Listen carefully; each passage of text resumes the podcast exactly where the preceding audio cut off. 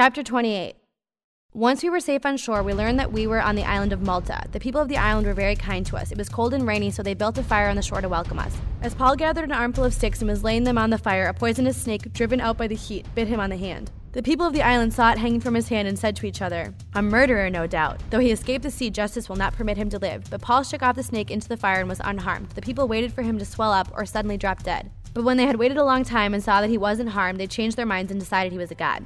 Near the shore where we landed was an estate belonging to Publius, the chief official of the island. He welcomed us and treated us kindly for three days. As it happened, Publius's father was ill with fever and dysentery. Paul went in and prayed for him, and laying his hands on him, he healed him. Then all the other sick people on the island came and were healed. As a result, we were showered with honors. And when the time came to sail, people supplied us with everything we would need for the trip. It was three months after the shipwreck that we set sail on another ship that had wintered at the island, an Alexandrian ship with the twin gods as its figurehead. Our first stop was Syracuse, where we stayed three days. From there, we sailed across to Rhegium. A day later, a south wind began blowing, so the following day, we sailed up the coast to Puteoli. There, we found some believers who invited us to spend a week with them, and so we came to Rome. The brothers and sisters in Rome had heard we were coming, and they came to meet us at the Forum on the Appian Way. Others joined us at the Three Taverns. When Paul saw them, he was encouraged and thanked God. When we arrived in Rome, Paul was permitted to have his own private lodging, though he was guarded by a soldier. Three days after Paul's arrival, he called together the local Jewish leaders. He said to them, Brothers, I was arrested in Jerusalem and handed over to the Roman government, even though I had done nothing against our people or the customs of our ancestors. The Romans tried me and wanted to release me because they found no cause for the death sentence. But when the Jewish leaders protested the decision, I felt it necessary to appeal to Caesar,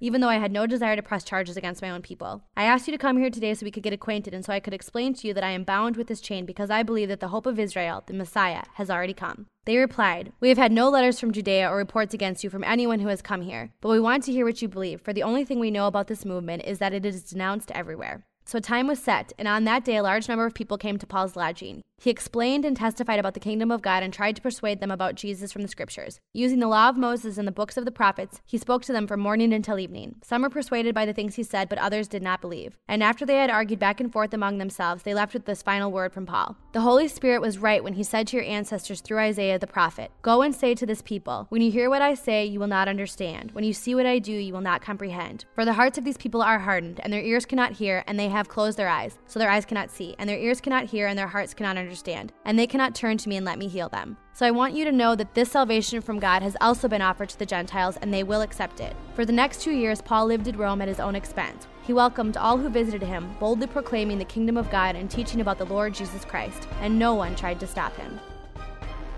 If God will protect you, why is it hard and awkward to tell people that Jesus is the Messiah, the chosen one who loves you?